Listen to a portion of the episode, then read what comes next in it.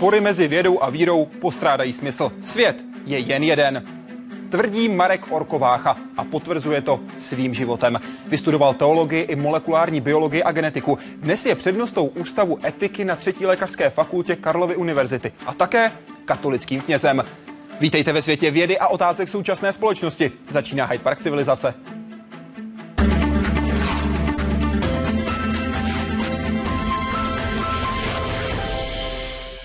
Pane doktore, dobrý večer. Hezký večer. Marek Orkovácha nebo jen Marek Vácha? E, jak chcete. Orko je stará skautská přezdívka, ordý oko.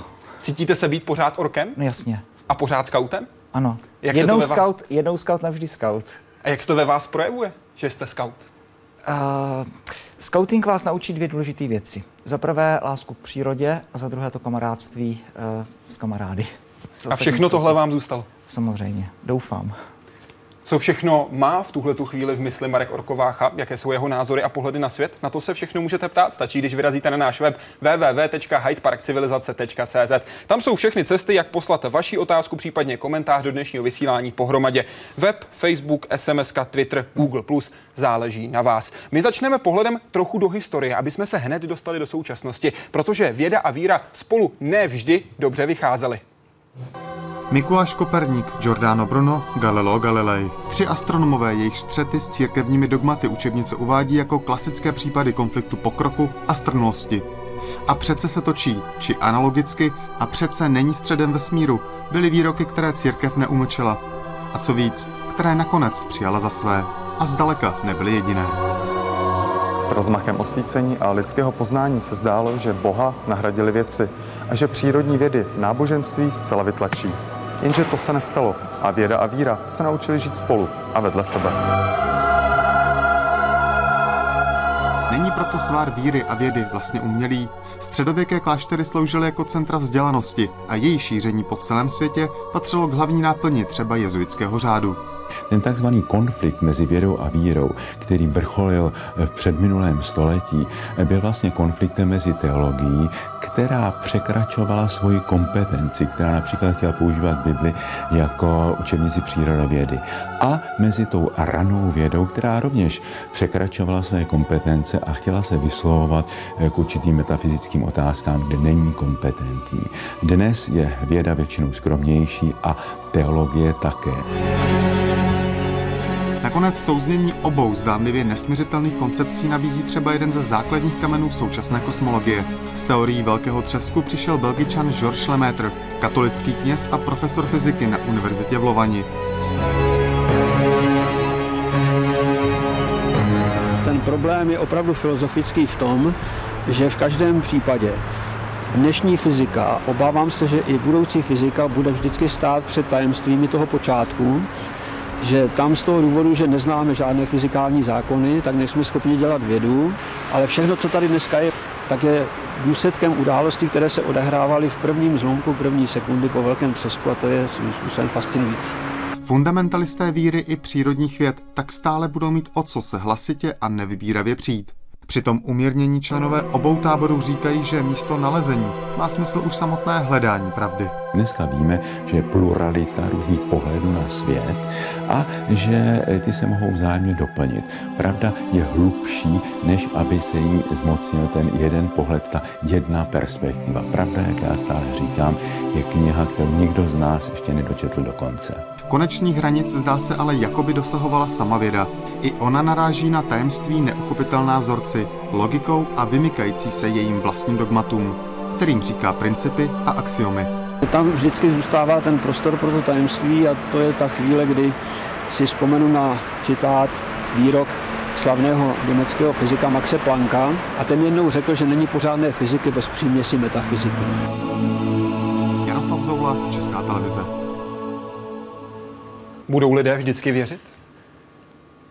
Karl Gustav Jung říká, že člověk je nevyléčitelně náboženský. Já myslím, že jo. Jak se vám daří paralelně udržovat dvě vzájemně protichůdné intelektuální koncepce, vědeckou a náboženskou, kde se nachází linie, za níž se přestáváte svobodně ptát a spokojíte se s dogmatickou, nespochybnitelnou v úvozovkách pravdou? No, věda a víra v tomto smyslu nejdou proti sobě. Jo? Věda má opravdu zájem o ten svět toho měřiteln. Galileo Galilei říkal jednu krásnou větu, měřit všechno, co měřit jde, a co měřit nejde, tak učinit měřitelným. To znamená, ta věda se snaží věci rozebrat na součástky, aby viděla, jak to funguje. Víra se snaží ty věci zase dát dohromady, aby viděla, jaký to má smysl. Věda se ptá jak a je to náboženství, který se ptá proč. Podle vás se to tedy doplňuje, chápu to správně. Jsou to dva různé úhly pohledu na, na tu též skutečnost. Dva reflektory, které osvěcují tu sochu eh, ze dvou stran. Když byl hostem Hyde Parku civilizace pan profesor Sokol, tak říkal, za tu naději, kterou člověk dostává, to je naději, kterou mu dává náboženství, musí v úvozovkách zaplatit tu cenu, že budou věci, které prostě přijme a nebude spochybňovat. Jak vy jako vědec jste si jistý, že na něco, na co jste se měli jako vědec ptát, se jakožto věřící už neptáte? Já se zkouším ptát úplně na všechno.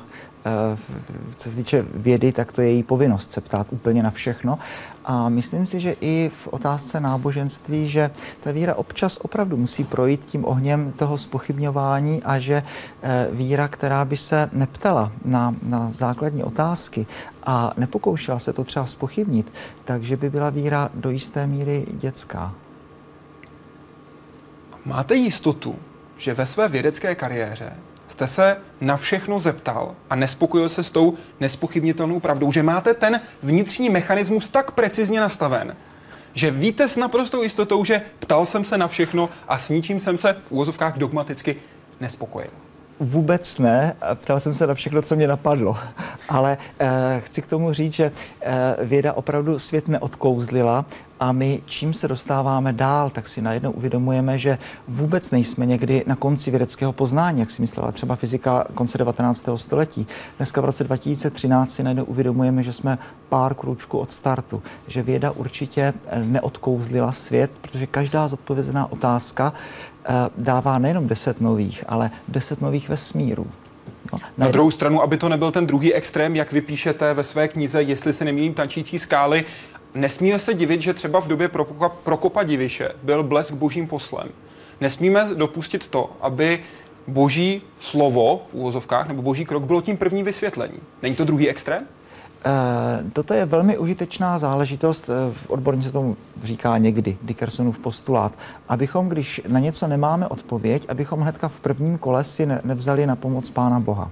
Eh, to byl klasický příklad toho blesku, kdy je to intuitivní, že to zřejmě jsou nějaká ty nebesa a hromy a blesky a dneska víme, že to jsou dva mraky, které je plus a minus záporně, kladně záporně nabitý a tohoto takzvaného Boha mezer, God of the Gaps, ten Bůh, který, kterým zaplňujeme ty mezery v našich neznalostech, tak už ho nepotřebujeme. Ono by to bylo moc pohodlné. Ze současné vědy je třeba tady jeden obrovský problém vzniku života na Zemi. Opravdu to nejlepší, co tomu dneska můžeme říct, je, že, že nevíme. Ale to neznamená, že bychom v prvním kole museli si zase brát na pomoc Boha Mezer. Pane Vácho, nemohu si pomoci a nepoložit evidentně lacinou a prvoplánovou otázku. Jak jde dohromady biologie jako věda mm-hmm. o nejen vzniku života a teologie jako věda nejen o tom též? Vznikl podle vás život na Zemi z obou pohledů stejně? Eh, když zkoumáme problém vzniku života, tak to zkoumáme pomocí biologie. To je jasná věc. Eh, dneska mimochodem není úplně jasné, jestli Země je kolébkou života, anebo jestli náhodou ten život sem nepřiputoval od jinut, což by samozřejmě ten problém nevyřešilo, ale jenom odsunulo. Eh, toto ať zkoumá biologie, protože to je k tomuto kompetentní. Ta teologie spíš zase opravdu zkoumá tu odpověď na otázku, proč, jaký je smysl našeho příběhu. Jo? Jaký je smysl mého života, co tady děláme. A eh, jednu větu k tomu chci říct, že tady věda obrovským způsobem pomohla teologii, protože my jsme si najednou uvědomili, že v nás ta hmota otevřela oči a začala se ptát po smyslu věcí. Víte, to je hrozný, že, že to moje tělo je ze stejných prvků, eh, jako je tady ten stůl a milujeme, toužíme, nenávidíme, ptáme se. A to jsou ty dva světy, které podle vás jdou dohromady. Já budu citovat vaše slova z vaší knížky Tančící skály. Každý fyzikální zákon nebo biologický objev můžeme chápat jako nový díl skládanky našeho ohromného vesmírného pucle. A s trochou básnické fantazie si můžeme představit, že tak, jak nám dílky skládanky přibývají, z výsledného obrazu se nám začíná rýsovat tvář boží. Věda tedy nachází Boha? Uh, věda je dobrá na tři důležité věci. Za prvé, věda nám pomáhá vysvětlit, co se tady ve světě vlastně děje těmi fyzikálními zákony. Za druhé, díky vědě máme technologie, jako je notebook nebo televizní kamery nebo, nebo podobně, a v tomto smyslu nám věda výborně pomáhá přežít. A za třetí, ale věda dělá i určitý odrazový můstek pro to, abychom se začali ptát, eh, co zde vlastně děláme. Díky vědě najednou tady máme třeba evoluční myšlenku. Díky vědě si najednou uvědomujeme, tak eh, teď z toho běhá mráz po zádech. 4,65 miliard let zpátky Země je žhavá koule prachu a plynu a po této době zrychlený film, z toho vyletí raketa Apollo se podívat, co je novýho na měsíci, protože tu hmotu začalo zajímat, co se děje jinde. Co se to mezi tím stalo? Já nevím. Já nevím. A co ten pohled na samotný začátek? Na jedné straně vědecký, velký třesk. Případně, vy jste zmínil tu další variantu, byl jsem v úvozovkách exportován život z jiné planety. A ten, řekněme, křesťanský, biblický, stvoření světa v šesti dnech. Jak to je u vás dohromady? No velmi, velmi, velmi dobře. Jo? Eh, Genesis, Genesis 1 určitě není astronomický nebo biologický popis e, typu světa, který se musíme podívat, co je to za žánr. Jo? A to není dokument, ani to není literatura faktu, ale řekněme, že to je spíš hymnus, písňový text a Genesis 1 nám dává opravdu spíš odpověď na tu otázku proč, ale určitě ne odpověď na otázku jak. Vy jste Bibli přirovnal k filmu Zachraňte vojína Ryana. Eh, to jsme jednou vymysleli s našimi studenty, že lidi, kteří psali Bibli, určitě nebyli eh, písmáci, historikové v tom smyslu, že by chtěli napsat nějaké dějiny nějakého polokočovného kmene, ale spíš na eh, lešení toho příběhu se snažili říct nějakou úplně jinou myšlenku. To byl Zachraňte vojina Ryana, anebo možná ještě lepší film je, je Titanic. Když člověk odchází z kina, tak si odnáší tu myšlenku, že láska je tak silná, dobrá, správná věc, že stojí za to obětovat ten život pro tu milovanou dívku. Ale ten film není dokumentární film. Ten film už se nedá promítnout námořním kadetům eh, v rámci výuky nějaké námořní školy, protože to je jiný žánr. To tež je Bible. Dobrý večer, prosím, čím je pro vás a jak si v vozovkách ho představujete Bůh? No tak to, kdybych věděl, co se skrývá za těmi třemi písmeny. Uh... Chtěl byste to skutečně vědět? Ano. Nezachoval byste se jako Mojžíš? Eh, Mojžíš v jedné důležité scéně v knize Exodus klade Bohu dvě vele důležité otázky. Ta první otázka je, kdo jsi ty Bože, ta druhá otázka je, kdo jsem já. A Bůh na to odpovídá tím známým jsem, který jsem. A je na to jeden krásný židovský, krásný židovský výklad, kde eh, se to může taky přeložit budu, který budu. A současný, eh, velký rabín Jonathan Sachs, současně žijící, říká, ano, Bůh je budoucí čas. Bůh takhle říká člověku, zjevím, zjevím se ti ve chvíli, až já budu chtít, v čase, který já si určím, v míst, na místě, které já si vyberu. Všechny tvoje představy o mě budou vždycky špatné. To hospodin udělal v případě Mojžíše. Já jsem Bůh tvého otce, Bůh Abrahamův, Bůh Izákův a Bůh Jakobův. Mojžíš si i hned zakryl tvář, neboť se bál pohlednout na Boha. Vy kdybyste tu měl tu možnost, vy byste se nebál? Já nevím. Zamyslete se. Máte možnost, dostanete se do takovéhle situace. Já bych se podíval. Podíval byste se? Jak byste se potom zachoval, kdybyste věděl a věděl byste jako jediný? A nikdo jiný by nevěděl, Já jenom vůbec, vy. Vůbec nevím. Uh, teď vážně, tady tenhle text se vykládá právě tak, že právě to, že člověk nevidí do tváře Boha, nevidí, nezná všechny souvislosti, tak právě proto je pozván k tomu, aby se snažil odstranit veškeré zlo tady na této planetě. Kdybych to viděl z té perspektivy boží, se vším minulostí a budoucností, eh, tak eh, budu v jiné situaci. Já, který jsem člověk tady na této zemi, který mám omezený rozum, který jsem neviděl Boha, tak mým velkým úkolem je bojovat proti všemu zlu, proti vší bolesti, proti všemu utrpení této planety. Právě proto, že neznám ty souvislosti. Teď to prosím neberte jako ofenzivní no. tvrzení, ale v uvozovkách nehraje toto tak trochu do karet Bohu. Protože kdyby člověk věděl, tak by nemusel? Nebyl by nad ním ten byč té nevědomosti, jak vy jste to teď popsal? Uh, já bych tomu chtěl říct, že ty, opravdu ty všechny naše představy Boha jsou velmi antropomorfní, protože ať jsou to představy eh, Bible, ať jsou to představy knihy Žalmu, ať jsou to představy velmi dětské, nebo ať to jsou nejvybroušenější spekulace filozofů, to vzniklo tady někde na té maličké planetě eh, ztracené ve vesmíru. Tedy nejde jenom o to, že máme falešné představy o Bohu. Podle mého názoru všechny naše představy o Bohu jsou falešné. John Takže Henry... žijeme ve falši, respektive... Ne, ne, ne, ne. Ty věci jsou prostě mimo, mimo, naši, mimo naši představy. John Henry Newman říkal velmi hezky, to, co je proti nám, není rozum, ale imagination. Představivost. Představivost. Vadí vám to? Asi ne, protože, protože mám rád tajemství. A budu velmi zvědavý, co bude po smrti. Když to přeformuluji trošku v úvozovkách drsněji, vyhovuje vám ta nevědomost? Eh, vyhovuje mě to napětí a ta tajuplnost. Jdeme na web, ptá se Krato. Nyní, když je již ve vesmíru existuje hmota a fyzikální zákony, jak by se změnil náš svět, kdyby, čistě hypoteticky, Bůh najednou přestal existovat, ale hmota a fyzikální zákony by zůstaly? Čistě hypoteticky. To je... E otázka, která pro mě do jisté míry postrádá e, smysl.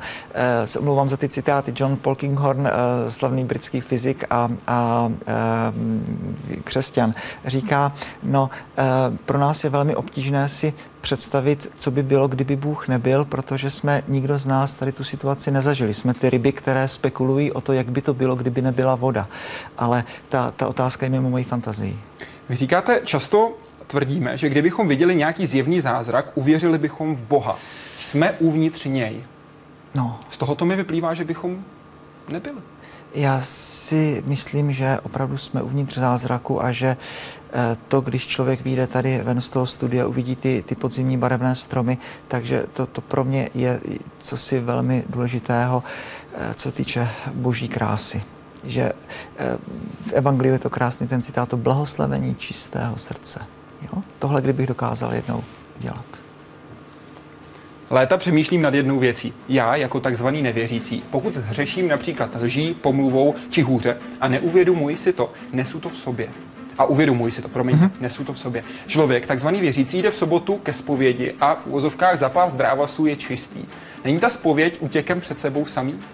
Eh, no, musíme si velmi dobře definovat, co to je svatá spověď. Je to chvíle, ve které už nejsem schopen se podívat bez rozpaku na svoji minulost. To znamená, důležitým momentem ve svátosti smíření je to, že mě velmi mrzí to, co jsem udělal a už eh, se s tou věcí chci rozejít. To znamená, není to tak, že bych si vykupoval to, že budu dál a dál hřešit, ale je to chvíle, kdy eh, nejsem schopen bez rozpaku se podívat na to, co bylo. Takže to není za pár zdrávasů klidná duše? No to určitě ne. Ve své knize Tančící skály píšete, nevím, jestli jste si někdy prožili zkušenost, když jste se podívali na sebe do zrcadla, tak vám bylo na zvracení. Aha. Já ano. Aha. Neptám se na váš hřích. Ptám se na to, jak jste se s tím vypořádal. Šel jste ke zpovědi? Pomohlo vám? E, to taky, ale především chci říct, že v tom je, v tom je e, určité kouzlo. Eh, v písmu svatém se to říká, tak, tak tam, kde se rozmnožil hřích, tam se v míře ještě daleko štědřejší ukázala milost. Ale e, ono, když člověk udělá takovou nějakou věc, po které, když se podívá do zrcadla, tak je mu na zvracení, tak výsledkem je pokora. Už si potom netroufáte nikoho, nikoho, nikoho odsuzovat. Ani já tě, ne, já tě, ani já tě neobvinuji, jdi no, a nehřeš. No, no, no. Pokud nevěřím v existenci Boha, ale kromě toho jinak dodržuji desatero přikázání a chovám se slušně vůči ostatním, přijdu i tak po smrti do pekla? Pokud ano, proč bych měl být i tak potrestán? Já pevně věřím, že eh, pisatel přijde po smrti do nebe, pokud je podle svého svědomí. No tak co můžeme chtít víc? A pokud tak žije a přesto v Boha nevěří, přijde i tak do nebe? A proč ne? To mi řekněte vy, jestli je tam nějaká varianta, proč ne. Já je tam nějaký důvod, proč by neměl? Jako nevěřící, který celý život nevyznával Boha, který se k němu, když to použiju tu terminologii Bible, otočil zády. My opravdu nevíme, jaký Bůh je, ale můžeme velmi dobře říct, jaký Bůh není. A Viktor Frankl říká velmi pěkně, jestli Bůh určitě nějaký není, tak to není ten Brtošový stařec, který si ze všeho nejvíc přeje, aby byl uctíván. Takhle to opravdu nefunguje. To říkal Tomáš Akvinský, jenom nevíme, jaký Bůh je, jenom víme, jaký není. Jasně, jo.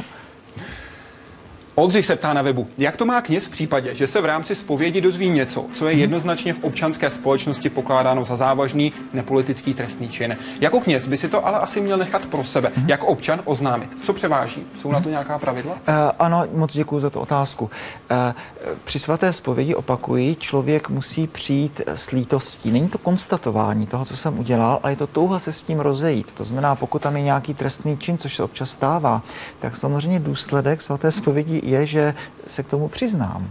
Já musím, když by to něco závažného, tak jdu třeba na policii, přiznám se. Není to konstatování toho, co jsem udělal, ale člověk se musí chtít rozejít se vším zlem, které jsem udělal. To znamená, nikdy nemůže nastat situace, kdyby ten kněz věděl třeba o nějakém zlém skutku, třeba kriminálním deliktu a nemohl by to říct, protože pak to není svatá spověď, kdyby ten člověk se s tím nechtěl rozejít. To je, řekněme, ideální situace. Hmm? Co situace, kdy k vám někdo přijde na spověď a teď zdůraznuju čistě hypotetická situace, vy se dozvíte, že to je sériový vrah. Uh-huh. Popíše vám, jak zabil, řekněme, uh-huh. 8 lidí a popíše vám, jak chce zabít devátého. Uh-huh. Vy v té chvíli můžete jít na policii? No samozřejmě. Půjdete. Tam není, tam není lítost. To není a kdyby toho litoval? Zabil 8 lidí. No tak pak musí jít na policii a přiznat se. A kdyby to neudělal? Kdyby vy jste jenom slyšel to, že lituje, Říká, mně je to líto, já jsem tohle udělat nechtěl, ale udělal jsem. Já to, budu, já to, to budu řešit, až se to, až se to stane. Já vám samozřejmě a... nepřeji, aby se něco takového jo, stalo. Nicméně jo. tohle je otázka, která může nastat situace, která může nastat u kohokoliv. Musel bych toho člověka nějak vyhledat, pokud by to nějak šlo a musel bych to s ním teda jako se domluvit, jestli to teda byla nebo nebyla svatá spověď, ale obecně samozřejmě to, to, to právo nebo povinnost na policii eh, mám, protože možná zabráním mnohem většímu zlu.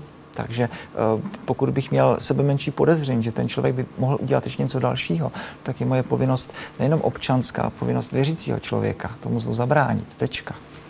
Jenom vysvětlím svůj případ, tak může se to stát každému člověku. Nebylo myšleno v jo. souvislosti s tím, že by mohl být a jo. každý by mohl být v útovkách seriovým vrahem. Kdy a proč jste začal věřit v Boha? Přesvědčil jste někdy nějakého ateistu, aby se dal na víru? Uh Pocházím z věřící rodiny, ale ono se někdy říká, že křesťanství není náboženství. V tom smyslu, že se to nedá moc předat z generaci rodičů na, na generaci eh, dětí, protože myslím si, že aby ta víra za něco stála, tak si každý z nás v těch 15, 17, 25 musí začít pokládat důležité otázky a musí mimochodem taky spochybnit víru anebo ateismus svých rodičů. Takže se to v něm musí celý jakoby, jakoby znovu, eh, znovu narodit. Eh, ve svém věku už nemůžu svoji víru odvozovat od víry, od víry mých eh, rodičů. Takže ano, v tomhle smyslu v tomhle smyslu jsem se stal po druhé věřícím a co týče té druhé části otázky... Zůstaňme prosím ještě na moment u no, té první. No. Cituji vaše slova z rozhovoru pro server ihned.cz z února roku 2012. Od sedmi let jsem tak vůbec neměl, tak myšleno, že jste se setkával s dalšími lidmi, kteří neměli problém s Darwinem nebo evoluční mm-hmm. teorií. To, co bychom nazvali věda a víra, šlo ruku v ruce. Až později na vysoké jsem zjistil, že to může někdo chápat jako konflikt. Přesně tak. S těmi lidmi, se kterými se setkáváte, chápe to většina jako konflikt i dnes? Vůbec. Vůbec. Je rok 2013. Eh, druhá část té otázky. Eh, občas dostávám maily eh, právě od lidí, kteří třeba nechodili do kostela, teďka chodí nebo nevěřili v Boha, věří a je to někdy spojeno s nějakou knížkou, co jsem napsal. Teď tomu nerozumím. Že si třeba někdo přečetl nějakou knížku, co jsem napsal a teďka mě oznamuje teda, že, že nebyl věřící a teďka je, ale asi o tom nechci dál moc. Že ho to přivedlo k víře tedy, vaše kniha. Chápu, chápu a rozumím. Co se týká toho, jak vy to popisujete, zapálení, vy konkrétně ve své poslední knížce Život je sakra zajímavý. Vy jste všechno četl. píšete, že v tuhle chvíli chybí někdo, kdo by zapálil ostatní a zapálil plamen, jak vy to nazýváte, no. evangelizace. No. No. Je tady někdo takový, kdo zapálí plamen evangelizace? Já myslím, že tu a, tu a tam ano. Tu kdo, tam ano. kdo je tady u nás v Čechách tím plamenem, kdo zapálí ostatní? Uh, já na to odpovím krátký, krátkým příběhem. Ono, vždycky eh, přijde ta charismatická postava, která najednou přinese obrovskou vlnu nadšení, eh, získá nějaké stoupence nebo nějaké, dojde k nějakému probuzení a pak se v podstatě čeká na další postavu. Pak se tomu třeba musí dát nějaké formální pravidla, vznikne nějaký řeholní řád a v podstatě se čeká na další takovou postavu. E, já znám několik, možná mnoho lidí, o kterých jsem pevně přesvědčen, že ten plamen nesou a jsou to často lidé známí a často lidé naprosto neznámí, což můžou být třeba nějací naši farníci, jinak naprosto neznámí, ale můžou to být třeba i nějací známí kněží. Eh, Karel Satoria třeba, když bych jmenovat, určitě. Loňský červen, rok 2012 na svém blogu na aktuálně CZ napsal, my jako kněží nemáme tvář, žijeme uvnitř hranic geta, které jsme si sami vytvořili. Mm-hmm. Já si to opravdu myslím, protože Uh, myslím si, že u nás názor, který nabízím a nevnucuji, že katolická církev u nás dělá spousty chválihodných aktivit, které jsou zaměřeny uh, na křesťany.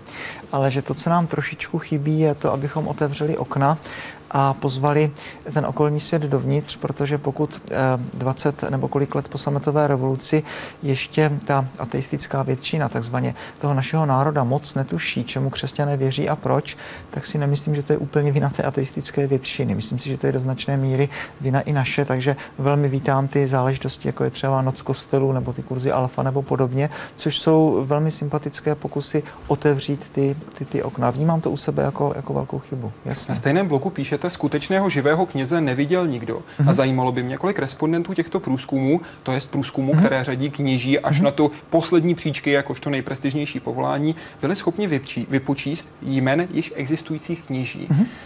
Ve stejném článku také píšete, že je třeba to have faces, aby jste měli tváře jakožto kněží. No. Co by v té tváři bylo napsáno, pokud by ji skutečně kněží podle vašeho názoru, když ji teď nemají, měli? Co by v ní bylo? Co by jsme si v ní přečetli? Uh, že jsou to že to chtějí být odborníci na radost ze života. Vy jste řekl, chtějí být. Nejsou? Se to snažím celý život, ale co pak já jsem majitel konečné pravdy, co pak já jsem člověk, který je na cestě. Já jdu Vy jste cestě. člověkem s názorem, který si může říct, jestli si myslí, že jsou nebo nejsou. Eh, já se snažím být odborníkem na radost ze života. Marek Orkovácha je rozhodně odborníkem, co se týká tématu lékařské etiky. On sám tvrdí, existuje léčba dobrá a léčba úspěšná. Your extracted eggs, uh, Marie, have been fertilized with Antonio's sperm. After screening, we are left, as you see, with two healthy boys and two very healthy girls. Naturally, no critical predispositions to any of the major inheritable diseases. All that remains is to select the most compatible candidate. Jedna z mnoha vizí světa, ve kterém se smícením vážných nemocí začíná už před samotným narozením. Jak se z etického hlediska postavit k interrupci, eutanázii nebo třeba využívání kmenových buněk z embryí?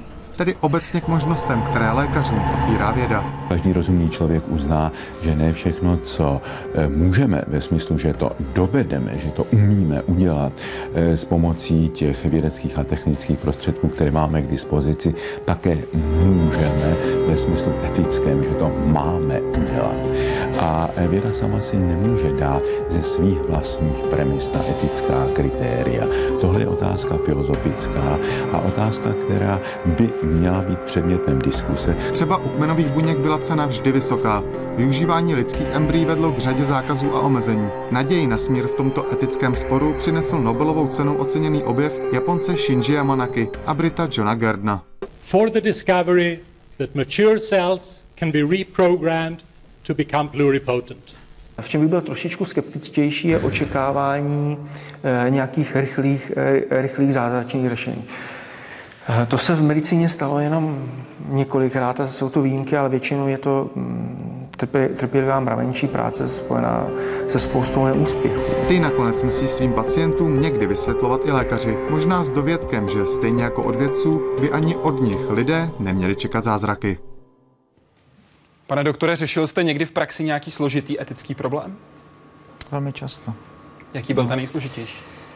Uh, no, uh, protože to jsou živí lidé, kteří ke mně přichází a přestože jsme ústav etiky, který se tomuto nevědujeme, nejsme poradenská firma, učíme naše mediky, tak tak jednou za 14 dní za mnou někdo přijde s problémem, který se typicky týká asistované reprodukce, ale vzhledem k tomu, že to jsou živí lidé, tak, tak eh, jenom to chci konstatovat a dál nejít. To respektuji. Podíváme se na obecnou rovinu.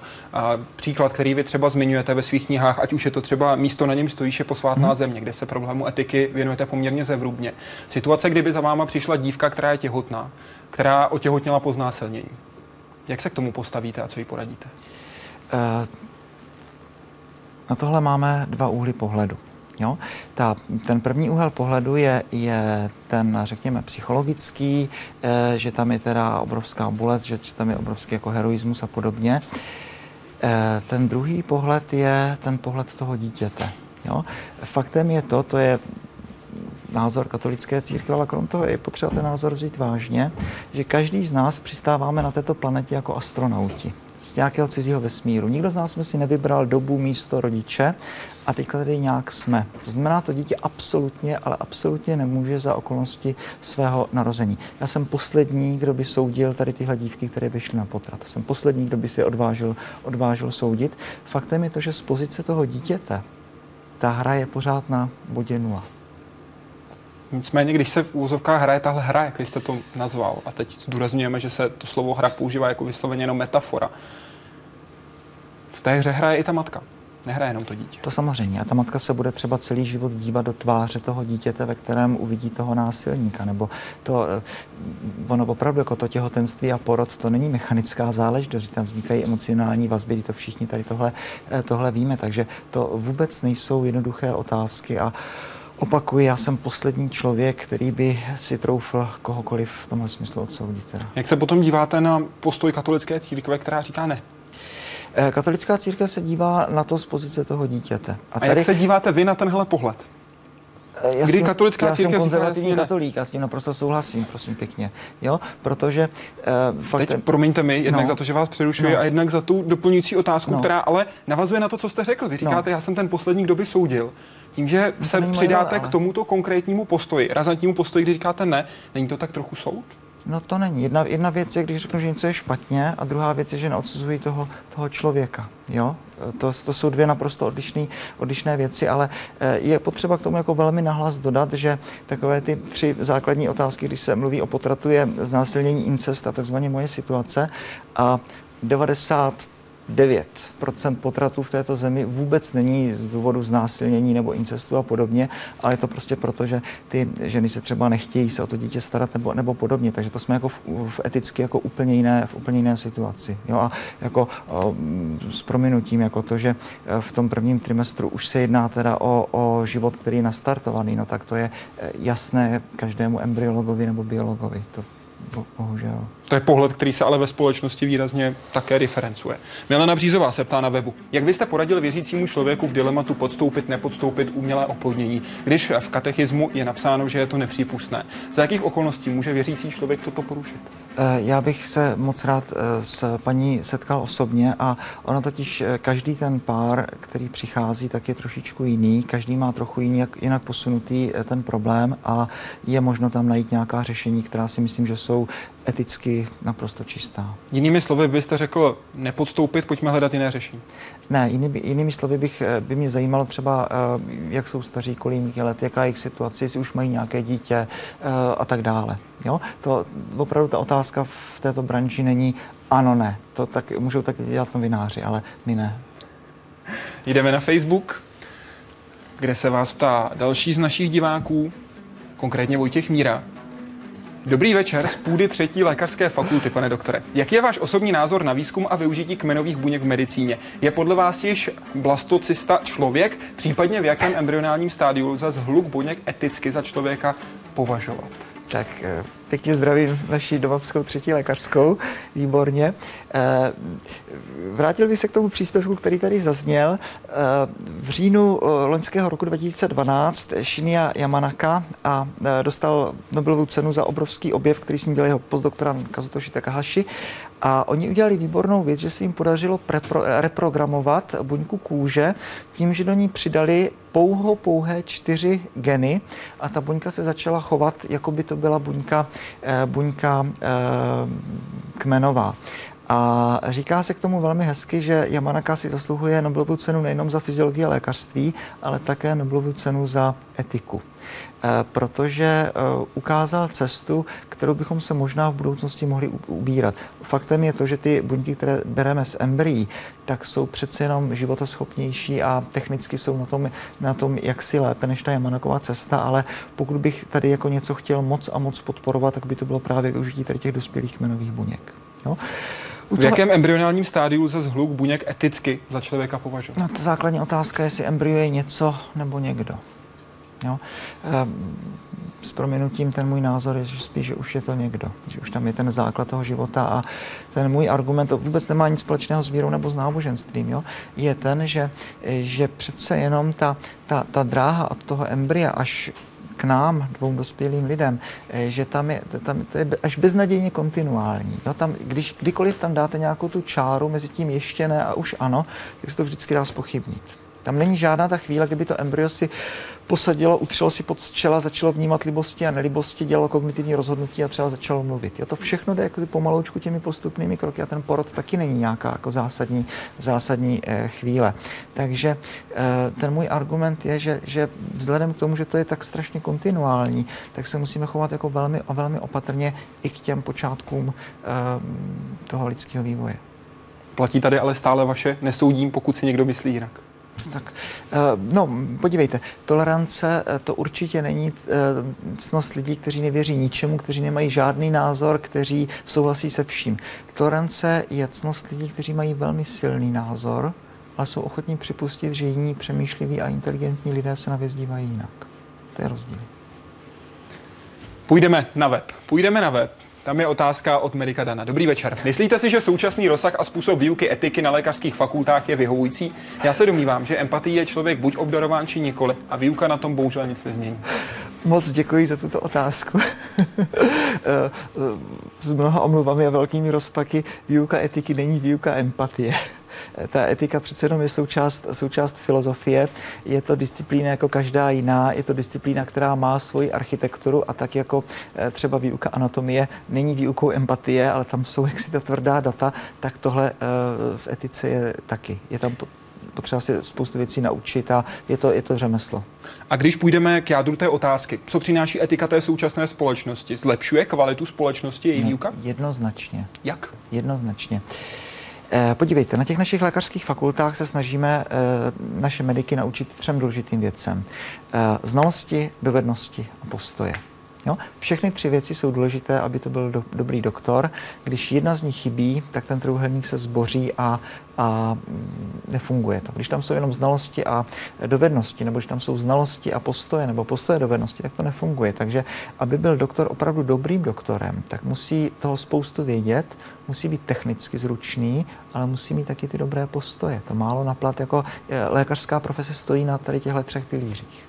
Pojďme se podívat na tu etiku a na roli ve společnosti. Vy konkrétně v knize Místo na něm stojíš je posvátná země píšete, že nesmíme z dnešního pohledu soudit minulost. Mhm. Konkrétně, hmm. cituji, Bůh je stejný, jen myšlení lidí je jiné.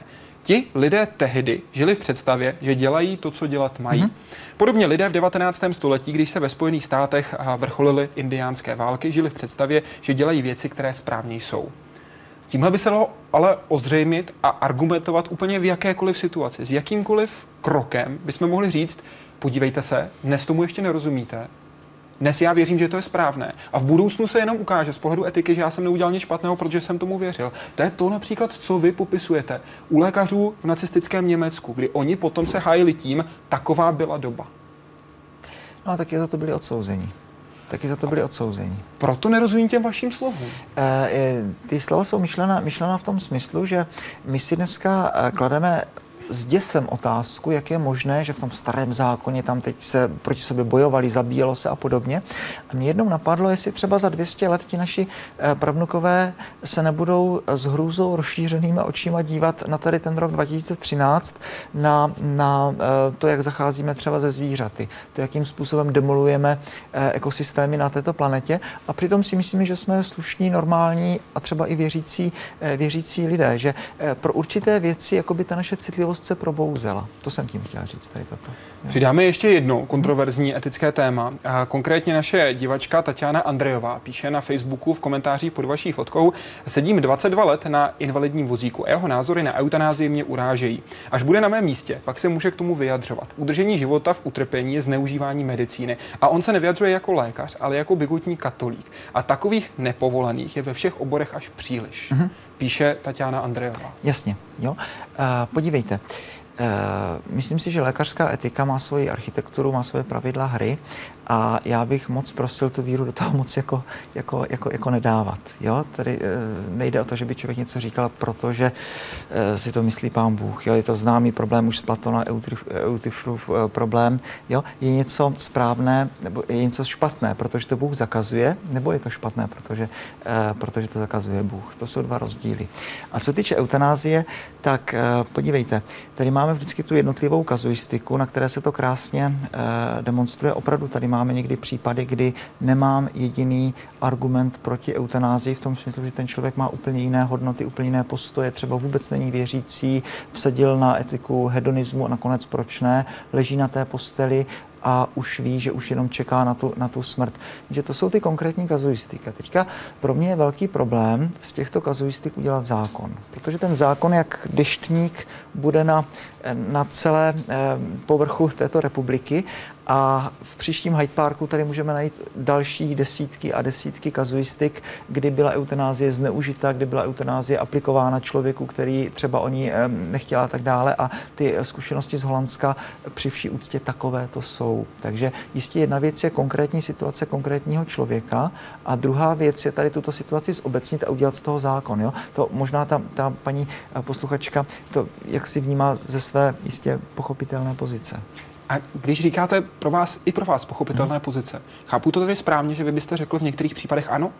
A neměl byste s tím já nemám, já nemám právo co říkat, protože... Váš pohled, si, váš pohled. Teď se ptám čistě na váš pohled. Já bych to, doufám, v tuto chvíli uh, u sebe nikdy neudělal z různých důvodů, ale Eh, podívejte, žijeme v pluralistické společnosti, kde musíme brát jako fakt, že tady jsou s námi buddhisté, židé, eh, eh, muslimové, protestanti, katolíci, agnostici, ateisté a každý z nich, který v té kakofonii názoru má svůj životní pohled, má svoji životní filozofii. Jo? Opakuji, já nebudu nikoho, nikoho soudit, to prostě není moje role, ale chápu, že může být člověk, který bude mít takovou životní filozofii, třeba vsadil na etiku hedonismu, na to, že, eh, jak říkáme někdy trošku možná zjednodušeně, život je co nejkomfortnější čekání na smrt. No a když už prostě ten komfort není, no tak co s tím životem? Jo? Není to můj životní názor, ale chápu, že jsou vedle mě v této společnosti českým mluvící lidé, kteří tenhle názor mají. Je-li někdo gay, hledá Boha a má dobrou vůli, kdo jsem já, aby ho mohl soudit? Kdyby se vás někdo zeptal 27. července tohoto roku, jestli a kdy takovou větu uslyšíme od papeže, co byste mu odpověděl? Jaký názor máte vy? Moc za to děkuji. Eh, já měl v životě obrovské štěstí na papeže. Karol Vojtila, to byl, to byl papež mého, mého, mého mládí, výborný člověk, který otevírá okna dovnitř. A Benedikt XVI, říká Mozart teologie, to mám velmi rád, ale že teda se ve svém životě setkám s někým, jako byl, nebo jako je papež František, to jsem teda opravdu jako nečekal, že můžeme mít tak skvělého člověka e, na místě papeže. Jsem za něho moc vděčný a určitě bych to nepředpokládal, že to takhle prostě řekne, e, řekne naplno. A souhlasíte? Naprosto. Naprosto. Proč tenhle ten hlas není víc slyšet z katolické církve, že tím nemluví jenom papež František a Marek Orkovácha? Víte, já si myslím, že to je eh, tím, jsem o tom v jedné chvíli moc přemýšlel, že to je tím, že my se moc neznáme. A spousta mých uh, velmi dobrých přátel jsou heterosexuálové a spousta mých velmi dobrých přátel jsou homosexuálové. A najednou člověk zjistí, že, že to nemá smysl tady to rozlišení. A když mě občas pozvou na nějakou přednášku a pro nějaké spolky homosexuálů, tak tam jako s velkou radostí jdu a, a najednou zjistíme, že jsme vlastně normální lidi, kteří máme úplně normální problémy a že e, takové to demonizování jední druhých je opravdu z toho, že prostě nemáme tu tvář, že se neznáme jako osobní lidé, že spolu nemáme to přátelství. Jak to přátelství vznikne, no tak není důvod. A kde je tedy ta chyba to, že katolická církev to nedokáže říct ven? My nemáme s homosexualitou problém, pokud se člověk chová tak, že hledá dobro.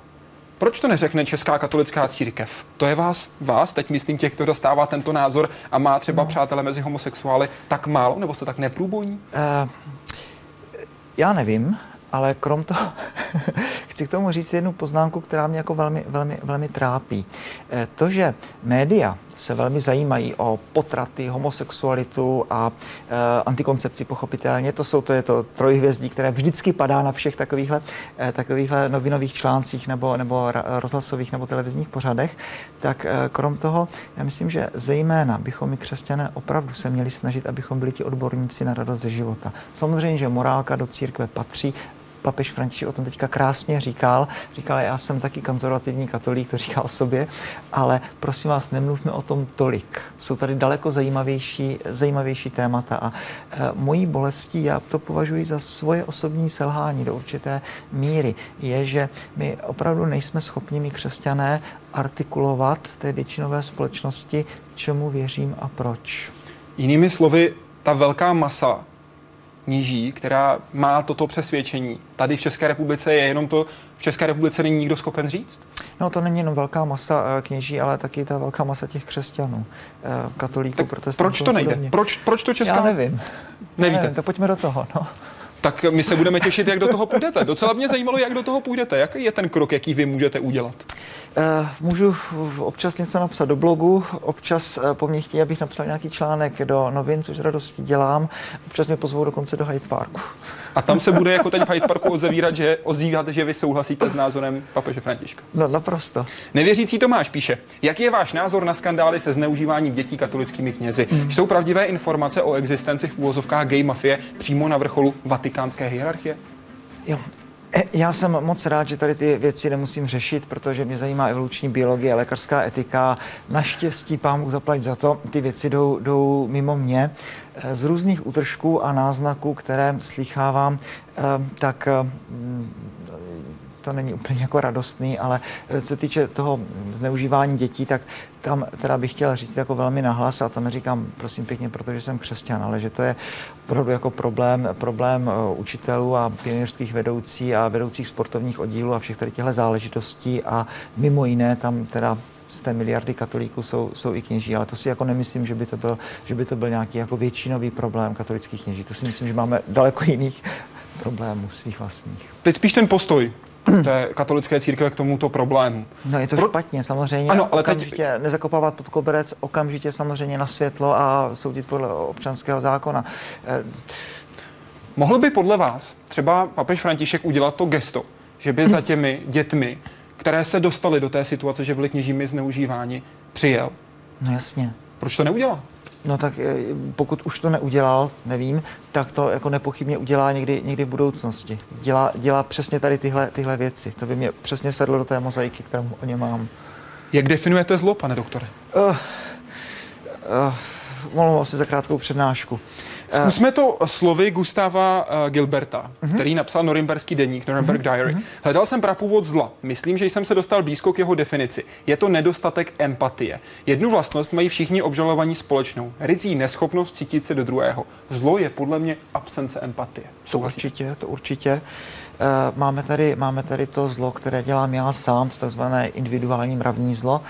Pak tady máme ovšem pozor, to, co můžeme nazvat utrpení v přírodě. To, že nám děti umírají na nemoci, to, že najednou po nějakém zemětřesení umře eh, spousta lidí, po že nějakém tajfunu nebo tsunami, že, že v Thajsku eh, že umřeli, umřeli stovky tisíc lidí, eh, to spíš nazveme tedy utrpení, u kterého toho konkrétního vyníka nemůžeme najít. A myslím si, že v současnosti je velmi děsivé to, to třetí, ten typ zla, to je zlo, kterému se někdy říká kolektivní, kde nemáme toho konkrétního konkrétního vyníka jasně definovaného. To může být třeba nějaký nadnárodní koncert, to může být současná Severní Korea. Jo? E, Solženici napsal tu krásnou knížku Rakovina, nebo krásnou, pravdivou knížku Rakovina, kde vlastně najednou tady v těch komunistických režimech to zlo je nějak institucionalizované a nespraví se tím, že se změní jeden člověk. Musí se změnit celý ten systém jako takový.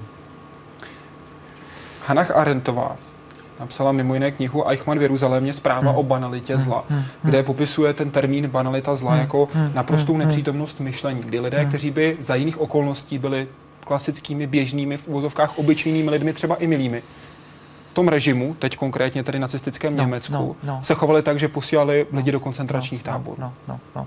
Eh, S tímhle souhlasíte, že takhle Naprosto. může člověka proměnit Eh, ta situace? Podívejte, my proto děláme to, že v našem, na našem ústavu etiky každý podzim bereme 50 mediků, celý autobus do Auschwitz a děláme to proto, protože si myslíme, že určitý druh informací můžeme sdělit v našich seminárních místnostech a že určitý druh informací v těch seminárních místnostech sdělit nelze a že to se musí zažít na místě. A eh, věřte mi, že v Auschwitz člověk ztratí víru. Ne víru v Boha, ale víru v člověka. Protože eh, pro mě vždycky tou děsivou myšlenkou je ne to, že chybělo málo a byli bychom mezi obětmi, ale to, že chybělo velmi málo a byli bychom mezi těmi vykonavateli. To nebylo jenom těch pár lidí, co to dělalo, ale to byli všichni ti úředníci na dráze. O nich píše An- Hanna Arendtová a Zygmunt Bauman, kteří dělali tu logistiku těch železničních tratí a bylo jim jedno, jestli ty, vlaky povezou dřevo nebo, nebo lidi a zajímali je prostě jenom ty tunokilometry. Toto je ta banalita zla. To, že chybělo velmi málo a byli bychom my mezi těmi vykonavateli. Přesně člověk najednou uvědomuje ten německý národ, národ Schillera, Goetheho, národ Kaspara Davida Friedricha, Beethovena, národ e, učenců. Toto udělal. Tehdy Bůh řekl, učiníme člověka k našemu obrazu podle naší podoby. Píše se v Genesis 1. No. Bůh tady úmyslně učinil člověka i krutého a zlého. E, ten obraz je to, že člověk je svobodný. Že člověk je svobodný. A proti svobodné vůli e, člověka je všemohoucí Bůh bezmocný. Takhle bych to definoval. E, pokud e, mám být schopen lásky, tak musím být svobodný, pak jsem taky ale schopen i toho postavit Birkenou. Jdeme na web, tam se vás ptá Roman.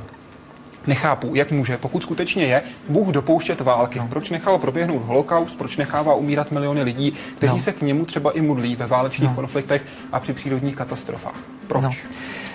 Uh, odpověď na to už padla. Protože jsme svobodní lidé a protože svoboda je dar, který člověk má a protože svoboda mě vede nejenom k lásce, ale i také k tomu, abych postavil uh, tábor, jaký byl právě Birkenau. Možná ne ani Auschwitz, jako právě ten Birkenau. Tam, když člověk je, tak si najednou uvědomí, že to jsou tak jednoduché konstrukce, které jde udělat kdekoliv na tomto světě, kdekoliv na zelené louce, ale udělal to člověk, ne Bůh. Ne Bůh. Vy ve své knize píšete, že tohle je odpověď, otázka, na kterou nemáme do dneška odpověď. Odvoláváte se mimo, mimo jiné na Joba, uh-huh. který třeba píše, kež by mi někdo poskytl slyšení, zde je můj podpis, ať mi ho všemohoucí odpoví, ať mu žalobce předloží svůj spis. Uh-huh. Poté, co Jobovi se dobře dařilo, a hospodin se dohodl uh-huh. se satanem, že ho vyzkouší, uh-huh. vyzkouší jeho víru, Job prošel a pak se ptá, proč tím vším prošel. No. Jak byste vy odpověděl Jobovi? Proč tím prošel? Proč to utrpení, když člověk věřil? No, podívejte, na určitý typ zla mají teologové krásnou odpověď. To je ten poukaz na tu svobodu člověka. Ale pak ta otázka je mnohem hlubší a na určitý typ zla prostě odpověď není. Pokud někdo má na něco všechny odpovědi, tak je to nejspíš sekta.